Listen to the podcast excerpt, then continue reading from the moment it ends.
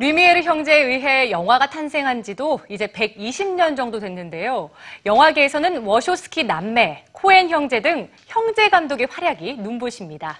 자, 여기 그 누구도 생각하지 못한 방식으로 영화를 찍어 화제가 된 형제 감독의 영화가 있습니다. 타비아니 형제의 시저는 죽어야 한다를 오늘 문화 공감에서 만나보시죠. 윤정원 문화캐스터입니다. 로마 레비비아 교도소의 극장. 제조자들이 만든 섹스피어의 희곡 줄리어스 시저가 무대에 오릅니다.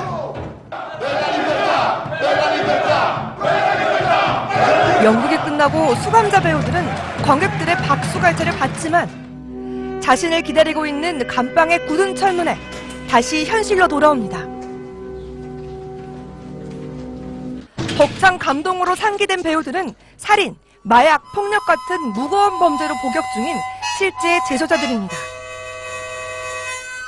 교도소 교화 프로그램의 하나로 마련된 연극을 위해 오디션까지 치러가며 배역을 다낸 수감자들은 연기에 대한 열정이 대단한데요. Mario Bonetti, nato il 16 9 71. Nato a Palermo il 21-1-70. 놀라운 것은 시간이 갈수록 전문 배우 못지않은 깊이 있는 연기를 보여준다는 점입니다. Abbiamo Giulio Cesare in strada e l'indovino che gli va incontro perché gli deve parlare, lo deve supplicare. 와, 노장은 살아있다. 영화는 바로 이런 거야. 인생의 감화를 느꼈어요. 정말 훌륭한 영화입니다. 전 영화 다 보고 일어나질 못했는데 그 감동의 여운이 컸죠. 그러니까 그 작품성이라고 하는 것이 아주 뛰어나고 그것이 우리 인생과 영화를 하나로 돌리는 아주 대단한 명작입니다. 시저는 죽어야 한다는 이탈리아 영화계의 거장 타비아니 형제 감독의 신작으로 지난해 베를린 영화제에서 황금 곰상을 수상했습니다.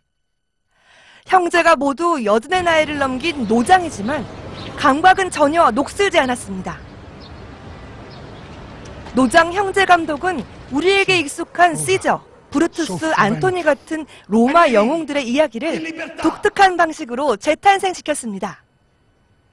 그 사람들이 이걸 연기하면서 자기 삶에 일어난 것, 어린 시절 또 혹은 범죄했을 때 마음의 갈등 같은 것들이 살아나는 겁니다. 연기를 하면서. 권력욕, 또 어떤 질투, 또 어떤 외로움과 고독, 어떤 자기 그 모멸적이거나 앞뒤가 안 맞는 심리도 있지 않습니까? 어떤 이런 그 감정의 소용돌이가 이 영화에서 너무너무 잘 살아나고 있습니다. Contratto! 무대에 오른 제소자들은 마치 과거 자신의 죄를 떠올리는 듯합니다. 그래서일까요? 수감자들의 이런 복잡한 신경은 권력과 야망, 배반, 그리고 시저 암살을 공모하는 연극의 내용과 맞물려 고통과 번뇌로 분출됩니다.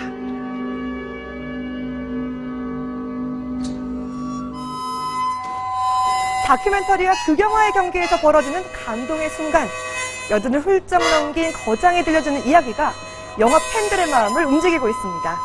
문화공감 윤정원입니다.